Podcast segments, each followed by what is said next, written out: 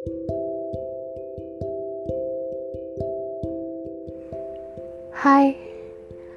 hmm, gak kerasa ya, udah seminggu dari awal kita kenalan sampai akhirnya podcast penghuni bumi ini bersuara.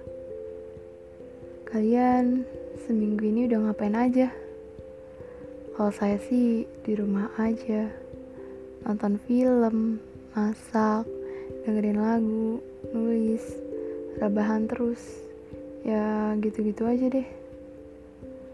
Oh iya by the way ngomongin di rumah aja udah berapa hari nih kalian stay di rumah? Jiwa kalian udah meronta-ronta buat keluar dari rumah belum nih?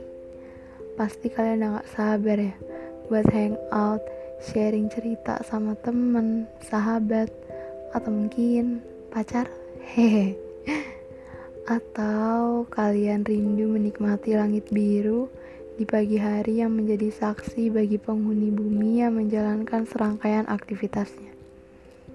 Atau mungkin kalian juga rindu mengejar waktu dan rela desak-desakan dalam kereta? Jujur, saya rindu semuanya. Bener ya kata orang, kalau rindu itu menyiksa. Hmm. Saya udah di rumah aja kurang lebih satu bulan, hampir dua bulan. Yang saya rasain selama ini, ya nggak jauh beda lah ya dari kalian semua. Bosen, suntuk, pengen banget rasanya keluar rumah tanpa ada rasa cemas, takut, dan khawatir duduk di kafe sambil menikmati secangkir kopi yang tidak terlalu pahit, berkelana hanya untuk menikmati alam yang hijau dan tenang. Rasanya saya pengen ngelakuin semua yang udah ada di kepala saya sekarang, tapi rasanya egois kalau dipikir untuk kedua kalinya. Siapa coba yang gak kaget, gak marah, gak sedih melihat bumi menjadi kacau? Semua penghuni bumi pasti merasakan itu, termasuk saya. Semesta menghadirkan kejutan yang gak terduga buat penghuni bumi di tahun ini. Sebelumnya pernah terlintas ini semua akan terjadi, pasti tidak adalah jawabannya. Sabar ya, mungkin semesta lagi menyiapkan kabar gembira melalui jalur yang gak kalian suka.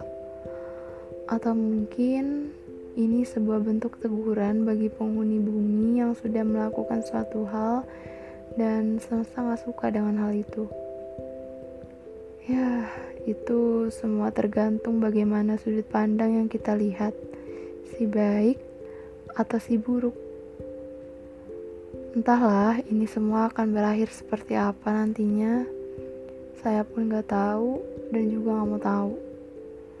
Tapi satu hal terpenting yang menjadi fokus kita sekarang adalah meredam amarah dan ego masing-masing. Dan bersabar, semua ini pasti ada jalan keluarnya. Saya tuh ya, kalau lagi ngerasain itu semua, suka hilaf aja gitu. Suka sedih.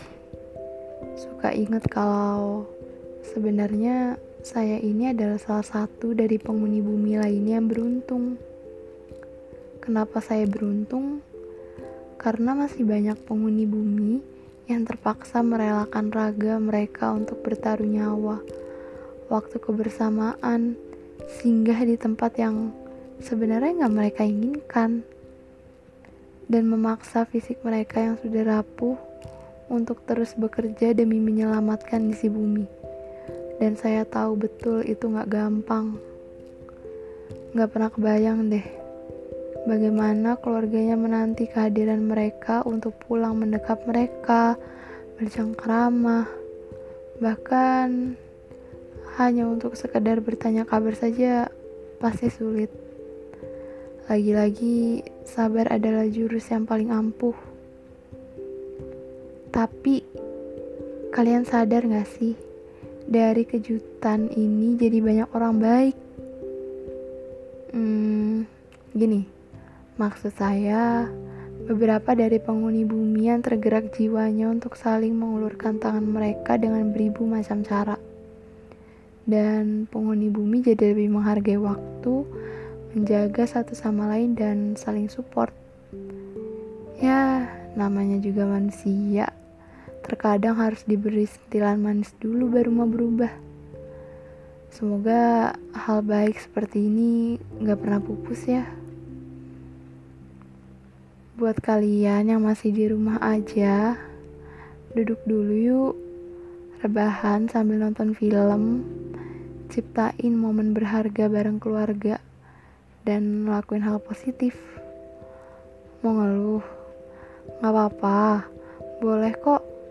Asal jangan lupa putar balik.